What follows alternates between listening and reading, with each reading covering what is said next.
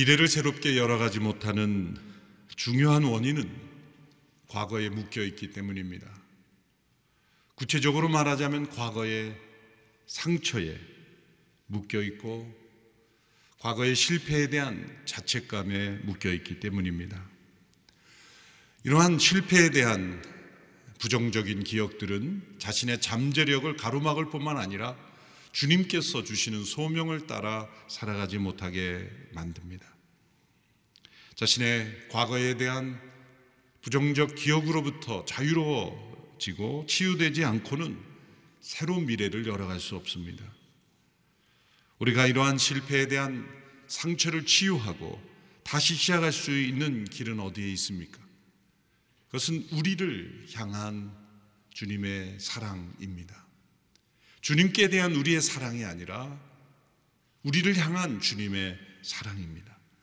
그 사랑은 우리의 실패를 통하여 우리의 안에 갖고 있는 모든 부정적 기억을 치유하시고 다시 시작할 수 있도록 우리를 일으켜 주시는 사랑이기 때문입니다. 부활하신 예수님의 일정에는 실패한 베드로를 만나시는 계획이 있었습니다. 책임을 추궁하거나 복수하기 위해서가 아니라 베드로를 회복시켜 주시기 위함입니다. 베드로에게 여러 번의 크고 작은 실패가 있었지만 가장 큰 실패는 대제사장의 집들에서 예수님을 세 번 공적으로 부인한 것입니다. 예수님께서는 이미 제자들에게 경고하셨습니다. 베드로에게도 경고하셨습니다. 겟세만의 기도를 마치시고 오늘 밤 너희가 다 나를 버리리라. 그때 베드로가 이렇게 나서며 말했습니다. 다 주를 버릴지라도 나는 버리지 않겠습니다. 이렇게 베드로가 나서지만 않았어도 베드로의 실패가 그렇게 큰 실패는 안, 안 되었을지도 모릅니다. 물론 배, 배반 자체가 실패이지만 나서서 나는 버리지 않겠다라는 그 공언을 스스로 더 하였기 때문에 베드로의 실패는 더 깊은 상처를 남겼을 겁니다. 예수님께서 베드로에게 다시 말씀하셨습니다. 오늘 밤 다굴기 전에 내가 세 번 나를 부인하리라. 이런 예수님의 경고 예언이 있었음에도 불구하고 베드로는 경솔한 자만심 가운데 있었기에 예수님의 이 말씀대로 예수님을 부인하게 됩니다. 사복음서 모두가 이 베드로의 실패를 아주 상세하게 기록한 것으로 보아서 제자들에게도 큰 충격이었던 것으로 보입니다. 이렇게 실패한 베드로를 예수님은 내버려 두지 않으셨습니다. 베드로를 찾아오셨고 실패의 늪에 빠져 있는 이 베드로를 건져 주셔서 다시 새롭게 소명을 따라 살아가도록 회복시켜 주십니다. 베드로를 찾아오셔서 그를 실패의 늪에서 건져 주시고 그에게 소명을 다시 새롭게 해주시는 예수님이 바로 우리의 주님이십니다. 그 주님은 베드로를 만나 주시는 것처럼 우리를 그렇게 만나 주십니다. 우리를 붙잡고 있는 과거의 모든 실패에 부정적인 기억, 상처로부터 우리를 자유케 하시고 우리가 다시 주님께서 주시는 소명을 따라 살아가도록 우리를 일으켜 주시는 분이십니다. 그러한 주님의 사랑을 의지하고 새로운 한 해를 시작하는 저와 여러분이 되기를 축원합니다. 요한복음 21장은 물고기 잡으러 나가는 베드로의 모습으로 시작합니다. 3절에 보면 베드로가 나는 물고기 잡으러 가겠소 하고 말합니다. 그때 다른 제자들이 함께 동조합니다. 우리도 같이 가겠소. 이 대화가 등장하는 이유가 단지 배고픔을 해결하기 위하여 생계를 유지하는 차원이라면 굳이 이 성경에 압축적으로 기록된 그것도 예수님의 부활의 행적을 기록하는 이 말씀에 배고프니까 물고기 잡으러 가서 먹자 나도 가겠다 그런 대화까지 성경에 기록할 여유가 없습니다. 어떤 대화이든지 거기에는 주님의 부활을 증거해야 하고 예수님이 어떤 분인지를 보여주는 의미가 있는 대화만 기록되기 때문입니다. 이것은 단순히 배고픔을 해결하자는 어부의 생활이 아닙니다. 이이말 속에는 이 대화 속에는 이 시점을 근거로 해서 판단해 보면 예수님의 제자로서의 삶을 포기하고 다시 과거의 평범한 어부의 삶으로 되돌아 가겠다는 의미입니다. 왜냐하면 이 시점이 예수님께서 부활하신 이후이고 또 이 장면이 세 번째로 나타나신 장면이기 때문입니다. 베드로는 이미 예수님의 무덤이 비어 있다는 것을 확인했고 그리고 예수님께서는 도마를 제외한 제자들에게 이미 두 번째로 나타나셨어요.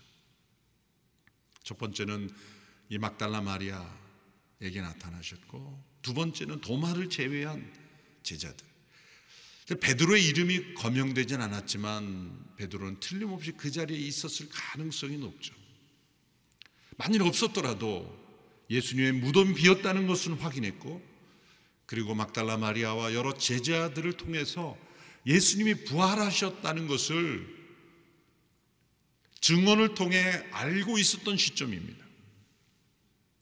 그렇다면 베드로는 어떻게 반응해야 할까요?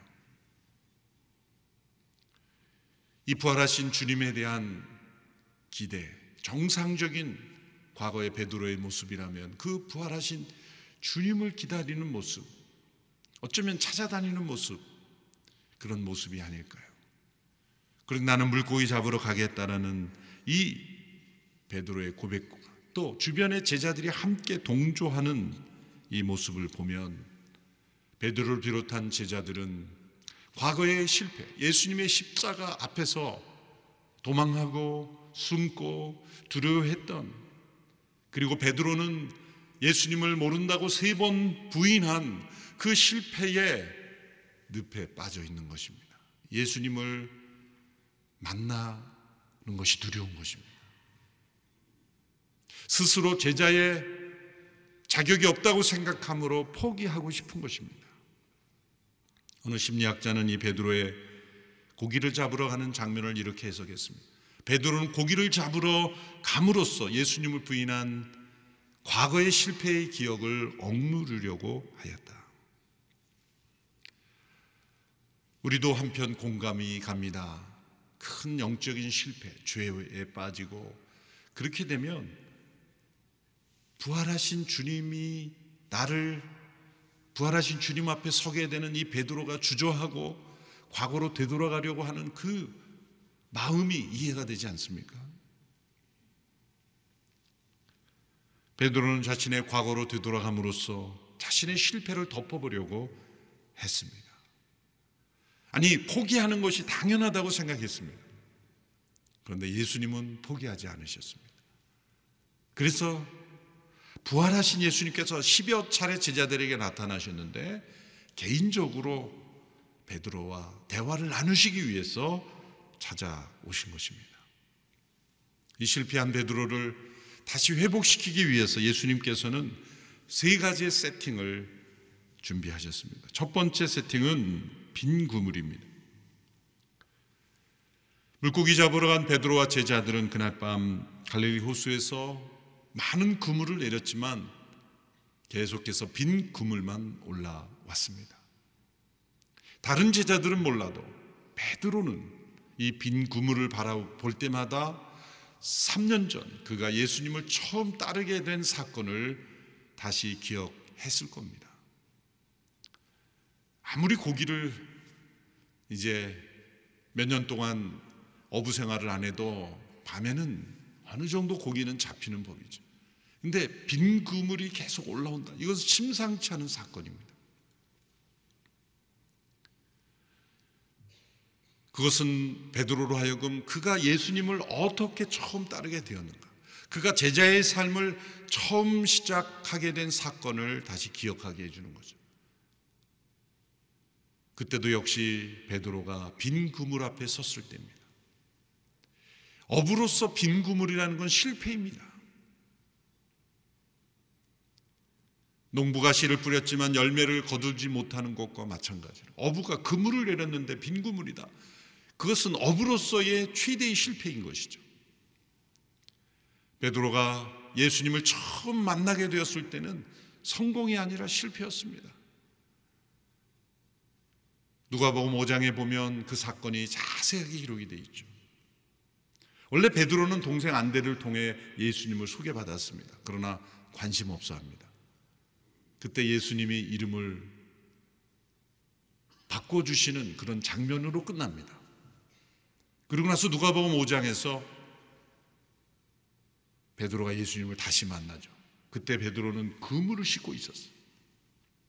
밤이 맞도록 그물을 내렸지만 고기는 올라오지 않고 그 빈 그물에 쓰레기만 잔뜩 올라와서 그 그물을 싣고 있었던 때 바로 옆에는 많은 사람들이 예수님께로 모여 들었습니다. 그러나 베드로는 그물을 싣는 것이 더 중요했습니다. 매우 현실적인 사람이죠. 하루하루 먹고 사는 것이 더 중요한 인생이었습니다. 예수님이란 분에게 사람들이 몰려들어 말씀을 듣는 것 자체를 비현실적인 추구라고 생각했을지도 모릅니다. 그때 예수님께서 시몬의 배에 오르셔서 말씀을 가르치시고 마치신 후에 베드로에게 말씀하셨죠. 깊은 데로 가서 그물을 내리라. 그 그물을 다 내리라라는 거예요. 이제 아침에 그물을 씻고 있었고 들어가서 쉬어야 되는데 다시 또 그물을 내리고 아침에는 깊은데 고기가 모이지 않는 법인데 어부로서의 상식을 깨는 그러한 말씀이었습니다. 우리말 성경에는 말씀에 의지하여 그물을 내리다 이렇게 점잖고 아주 경건하게 번역을 했지만 실상은 한번 말씀하신 대로 해봅시다 그런 뜻이에요. 약간 대드는 듯한 내가 손해 보는 셈 치고 한번 해봅시다. 그런 태도로 그물을 내렸더니 찢어질 정도로 고기가 잡혔어. 그 기적 앞에서 베드로는 예수님 앞에 무릎을 꿇죠. 그가 고기가 많이 잡혔기 때문에 예수님을 따른 게 아니에요. 그물이 찢어질 정도로 고기가 잡혔지만 베드로는 그것으로 놀란 게 아니라 그 예수님이 주님이심을 깨닫고 그리고 자신이 그 주님을 인정하지 않는 죄성, 자신의 죄악을 깨닫고 주여 나를 떠나서도 나는 죄인으로서이다. 자신의 죄인 됨을 고백하죠. 그래서 배 가득히 잡힌 물고기 그것을 버려두고 예수님을 따르게 된 거예요. 자신의 실패를 통해 예수님을 따르게 된 거예요. 저와 여러분이 혹 실패 가운데 있다면 우리가 주님을 처음 만났을 때 어떤 모습으로 만났는지를 생각해 보십시오. 어떤 성공이나 내가 원하는 일을 이루는 일을 통해서 예수님을 만나기보다 내가 원치 않는 일을 때로는 나의 계획과 나의 삶이 실패했을 때 예수님을 만났을 가능성이 높습니다. 물론 좋은 일을 통해서도 예수님을 따르게 된 사람도 없는 것은 아닙니다. 그러나 성경 역사를 통해서 보면 되게 부정적 사건, 실패, 절망, 자신의 문제를 통해서 예수님을 믿고 따르게 됩니다. 야곱도 어떻게 살아계신 하나님의 임재를 체험하게 되었습니까? 아버지와 형을 속인 대가로 가족을 떠나 살아가게 되는 그 외로운 여정에서 베델에서 돌베개를 베고 잠을 잘 때 살아계신 하나님을 그가 처음 만나게 됩니다. 하나님이 여기 계시고를 내가 알지 못했구나. 그처럼 우리는 우리 자신의 인생의 실패, 연약함, 아픔 속에서 예수님을 만나게 되었습니다. 예수님께서 베드로에게 무엇을 알려주십니까? 내가 지금 실패해서 내가 지금 실패 가운데 머물러 있느냐. 그래서 더 이상은 나를 따를 수 없다고 여기고 있는가? 너가 나를 처음 따르게 된 구물을 버려두고 나를 따르게 될 때를 기억해 보라. 사람은 자신의 실패를 통해 자신의 연약함을 깨닫기 전까지는 하나님 앞에 나오기가 힘든 존재입니다. 자기 자신을 의지하고 살아가는 이 못된 죄악의 습관이 있기 때문이죠. 우리가 실패 가운데 주님을 만나고 주님을 따르게 되었다면 우리의 실패 때문에 주님을 따를 수 없다는 말은 틀린 말이죠. 그래서 이날 밤 빈 구물이 계속 올라온 것입니다.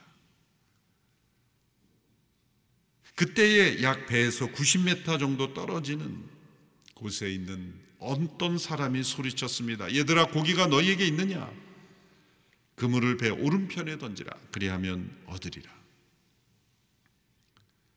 그물을 오른편에 던졌을 때 153마리라는 고기가 잡혔다고 기록하고 있습니다. 그때 요한이 주님을 알아보고 주님이시다 외쳤을 때 베드로가 겉옷을 두르고 물속으로 뛰어내립니다. 놀람과 당황함과 반가움과 만 가지 감정이 교차했겠죠. 베드로의 이 충동적인 모습이 나타나는 거예요. 두 번째 세팅으로 바뀝니다. 두 번째 세팅은 숯불입니다. 장면이 바뀌어 제자들이 육지에 올라온 후에 예수님께서 숯불 준비해 놓으셨습니다. 그리고 지금 잡은 생선을 좀 가져오라. 그렇게 예수님께서 말씀하셨습니다. 그런데 요한복음에서 숯불이라는 단어가 단 두 번 사용됩니다. 오늘 본문 21장과 18장. 그것은 바로 베드로가 예수님을 부인했 때, 부인했을 때 대제사장의 집들에서 숯불을 쬐고 있었습니다. 예수님의 원수들 틈에서 예수님은 지금 불법적으로 끌려가셔서 불의한 재판을 받고 수치와 모욕을 당하고 이리저리 끌려 다니는 상황 속에 베드로는 자신의 몸을 따뜻하게 하겠다고 그 숯불 옆에 붙어서 있었던 겁니다. 바로 그 숯불입니다. 원어로 동일한 단어가 사용이 되었어요. 그 숯불을 예수님께서 준비해 놓고 계셨습니다. 다른 사람, 다른 제자들은 모르지만 이 베드로는 그 숯불을 보았을 때 자신이 대제사장의 집들 앞에서 보았던 숯불이 틀림없이 떠올랐을 겁니다. 그 숯불이 베드로의 양심을 얼마나 뜨겁게, 얼마나 아프게 찔렀겠습니까? 예수님은 아무 말씀하지 않으셨습니다. 숯불만 피워놓으셨습니다. 일종의 무언의 행위 설교죠. 숯불 앞에서 예수님께서 말씀하십니다. 와서 지금 잡은 생선을 좀 가져오라. 그리고 와서 아침 먹자. 자신을 배반한 제자를 위해서 직접 요리사가 되어서 아침 식사를 준비하시고 함께 식사하시는 예수님의 모습을 보십시오. 십자가를 지시기 전에는 베드로의 발을 씻어 주신 예수님께서 부활하신 이후에는 베드로의 아침 식사를 준비해 주시는 예수님. 그 어떤 책망이나 그 어떤 교훈 이전에 빈 그물을 통해 자신의 첫 예수님을 따르던 제자의 삶을 다시 한번 기억하게 하고 수풀을 통해 베드로 자신이 실패를 직면하게 하는 예수님의 기가 막힌 교훈의 세팅입니다. 우리가 만약 예수님이었다면 베드로 같은 사람을 위해서는 아무것도 하지 않았을 겁니다. 숯불을 피운다면 숯불을 들고 뭐 너가 그럴 수 있느냐? 그런 도구로 썼을지도 모르죠. 그러나 예수님은 아침을 준비하시는 도구로 사용하셨어요. 이 장면을 읽을 때마다 떠오르는 장면이 있습니다. 2002년도에 하영조 목사님 모시고 아프가니스탄을 방문했죠. 아프가니스탄이 완전히 무너진 거의 국토의 뭐 90% 이상이 다 무너졌더라고요. 폐허 폐허와 다름없는 그런 나라가 되었었어요. 한 목사님이 굳이 그 땅을 꼭 가보시겠다고 해서 모시고 갔죠. 저는 목사님을 보필하기 위해서 목사님의 건강, 뭐 그 의사 한 분과 몇 분과 같이 갔었죠. 그야말로 저는 예, 몸으로 때워야 되는 역할이에요. 짐도 드리고 뭐 목사님 필요한 모든 것을 해드려야 되는데 참 고된 여행이었어요. 직접 들어갈 수 없어 파키스탄에서 비자 받기 위해서 며칠을 일주일을 기다리고 또 민항기가 없어 유행기를 또 빌려 타고 들어가고 게스트 하우스를 빌려서 그곳에서 머무는데 너무 피곤한 일정이니까 아침에 제가 늦잠을 잔 거예요. 제일 먼저 한 목사님이 일어나서 아침 식사를 다 준비해 놓으셨어요. 어디서 따셨는지 꽃도 한 송이 딱 따가지고 그 접시에 올려놓으시고 그런 여유가 있으셨어요. 아, 다음 날은 내가 꼭 제일 먼저 일어나겠다 생각해가지고 결심을 하고 잤는데도 또 그 다음날 아침에도 제일 먼저 일어나셔서 아침 식사를 다 준비해 놓으셔서 참 그때 성도들이 알았으면 저는 살아남지 못했을 겁니다. 건강도 어려우신 분이 제일 먼저 일어나서 다 부지런하게 아침 식사 다 꽃도 다 접시 위에 하나씩 다 올려주시고 네, 그런 멋지신 분이셨습니다. 이 실패한 베드로를 찾아오시는 예수님의 이 멋진 모습을 우리는 잊지 말아야 합니다. 우리가 실패할수록 우리를 내치시는 주님이 아니라 실패할수록 더 가까이 잡아당기시며 더 가까이 찾아오시는 그 예수님의 사랑. 이것이 바로 우리를 회복시키시는 주님의 사랑입니다. 세 번째 세팅은 바로 이러한 상황 속에서 세 번의 질문을 던지시는 겁니다. 식사 후 예수님께서 베드로에게 세 번 질문하셨습니다. 이것이 본론입니다. 요한의 아들 시몬아 네가 이 사람들보다 나를 더 사랑하느냐? 세 번 질문하셨습니다. 그런데 중요한 것은 베드로를 부르실 때 베드로라 부르지 아니하시고 시몬아 요한의 아들 시몬아 베드로란 이름은 헬라어로 페트라 이것은 영어로 rock 반석이라는 뜻이죠. 견고한 바위같이 견고한 신앙 고백이라는 의미에서 베드로가 주는 그리스도시요 살아계신 하나님의 아들이라는 그 신앙 고백을 할 그런 사람으로 주님은 아셨습니다. 그런데 이 베드로를 부르실 때 베드로라 부르지 아니하시고 시모나 과거에 그가 예수님을 따르기 전에 이름으로 부르신 이유는 무엇일까요? 이것 자체도 책망인 거예요. 시모나라는 부르심 안에는 베드로라는 이름에 합당하지 않은 삶을 살았다는 것을 지적하시는 거예요. 시몬이란 이름을 부름으로써 베드로를 꾸짖고 계신 겁니다. 또한 두 번째로 이 사람들보다 나를 더 사랑하느냐. 이 사람들보다 이것은 베드로가 늘 추구했던 그의 실패의 중요한 원인이었어요. 예수님께서 겟세만에 기도가 끝나시고 오늘 밤 너희가 나 다 나를 버리라 그랬을 때 다른 사람들은 버릴지라도 나는 버리지 않습니다. 이런 베드로의 태도. 항상 자신이 제일 예수님을 사랑하는 자가 되기를 원했어요. 제일 사랑하는 자가 되기 원하는 소원, 그 열망은 나쁜 게 아니죠.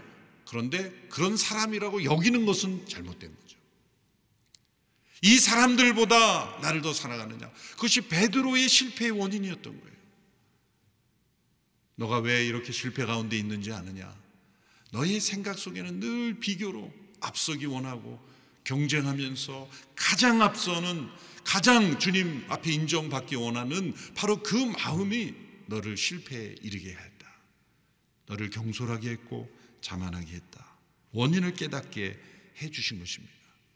이 사람들보다 나를 더 사랑하느냐. 너가 그렇게 주장하고 생각한 대로 그렇게 나를 더 사랑했느냐. 이것이 베드로의 실패의 가장 중요한 원인을 지적하십니다. 그러나 이것이 지적만으로 그쳤다면 베드로는 회복되지 않았을 겁니다.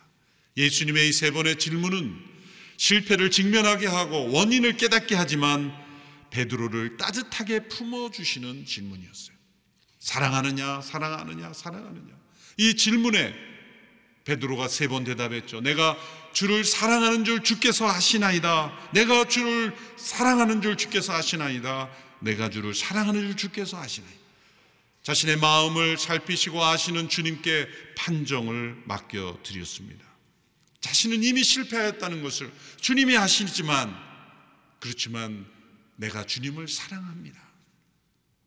그 고백 속에 진심이 담겨 있었습니다.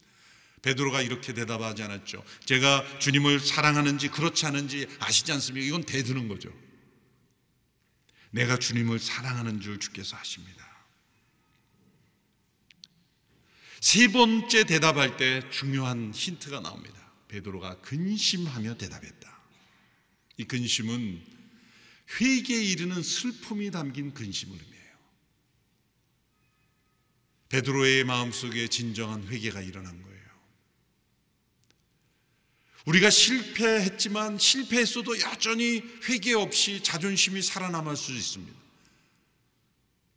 그것이 실패로부터 벗어나지 못하는 이유예요. 내가 실패해야 된 원인을 깨닫고 진심으로 회개, 슬퍼하며 회개한다면 우리는 실패로부터 일어날 수 있습니다. 그러나 실패한 자의 자존심이 여전히 남아 있어서 그 자존심 때문에 하나님 앞에 나오지 않는 모습이 우리에게 있는 것입니다. 그러나 베드로는 근심하며 회개에 이르는 이 슬픔과 함께 사랑을 고백했습니다. 이 세 번의 질문, 왜 세 번 질문입니까? 베드로가 세 번 부인했습니다. 세 번의 부인, 부인을 씻어주는 이 실패를 씻는 세 번의 사랑의 고백을 통하여 베드로의 마음 속에 한 번, 두 번, 세 번의 고백을 통하여 그 실패에 대한 상처가 씻겨져 내려갔을 겁니다. 이 세 번의 질문을 통하여 예수님은 실패한 베드로를 따뜻하게 품어 주셨습니다. 그리고 그에게 소명을 다시 새롭게 해 주셨습니다. 처음 그를 부르실 때는 사람을 낚는 어부가 되리라 하셨는데 이제는 내 양을 먹이라 치라라는 목양의 명령도 주셨어요. 이 소명이 대체된 것이 아니라 추가된 거예요. 사람을 낚는 어부가 되게 한다는 것은 포기되지 않는 소명이고 이제 거기에 더하여 내 양을 먹이라는 소명까지 주신 거예요. 내가 진정 나를 사랑하느냐? 이제는 사람 낚는 어부로서만이 아니라 내 양을 먹이고 치는 교회의 공동체 지도자로서의 소명도 너희에게 더 부과한다. 실패한 베드로에게 소명을 뺏으시는 것이 아니라 내가 봤더니 너는 안 되겠네. 소명을 철수시키는 것이 아니라 더 추가해 주시는 예수님. 이제는 사람을 낚는 어부로서만이 아니라 양을 먹이고 치는 교회의 지도자로서도 부르시고 그 소명대로 역사 속에 사도행전의 역사를 통해 그 베드로가 소명을 따라 살아간 것은 우리는 알 수가 있습니다. 결론적으로 우리의 실패가 아무리 절망적이고 우리의 상처가 아무리 뿌리 깊다고 하여도 예수님은 우리를 다시 회로, 새롭게 회복시키시고 그 소명을 따라 살아가도록 이끄시는 분이십니다. 우리 주님 앞에서는 절대로 실패가 끝이 아닙니다. 우리가 주님의 이름의 영광을 손상시킨 바로 그 자리에서 주님은 우리를 다시 소명의 자리로 부르십니다. 새로운 한 해를 시작했습니다. 이제 올 한 해 우리의 삶이 새로워지지 못하는 그 어떤 실패가 있었다면 그 실패를 씻어주시는 주님 앞에 나가게 되기를 바랍니다. 주님은 이미 우리를 위하여 식사의 자리를 마련하고 기다리고 계십니다. 주님 앞에 나가면 거기에는 베드로가 경험했던 이런 세팅들이 있을 거예요. 나의 빈 구물이 있고 나의 숯불이 있고 그리고 세 번의 질문이 기다리고 있을 겁니다. 그 주님을 새롭게 만나는 것이 실패를 딛고 일어나 소명을 따라 새롭게 살아가는 우리의 인생이 될 줄로 믿습니다. 2022년 이제 1월이 다가기 전에 주님과 꼭 식사 한번 하시기를 바랍니다. 기도하겠습니다. 살아계신 하나님, 우리를 주님의 백성으로 불러주시고 우리에게 소명을 더하여 주시니 감사합니다. 우리의 실패에 머물러 좌절하여 절망하여 자책감에 빠져 주님을 따르는 길을 포기하는 자가 되지 않게 하시고 베드로를 포기하지 아니하시고 찾아오신 주님을 만나게 하옵소서. 새롭게 소명을 따라 살게 하옵소서. 예수님의 이름으로 기도하옵나이다. 아멘.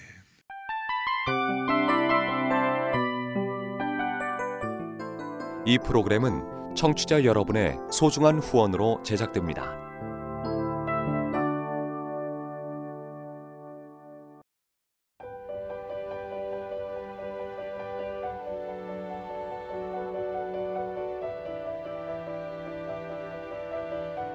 세상에는 수많은 교회들이 있지만 더 깊이 있는 말씀 강해를 찾기 위해 크기로만 교회를 선정하지 않습니다.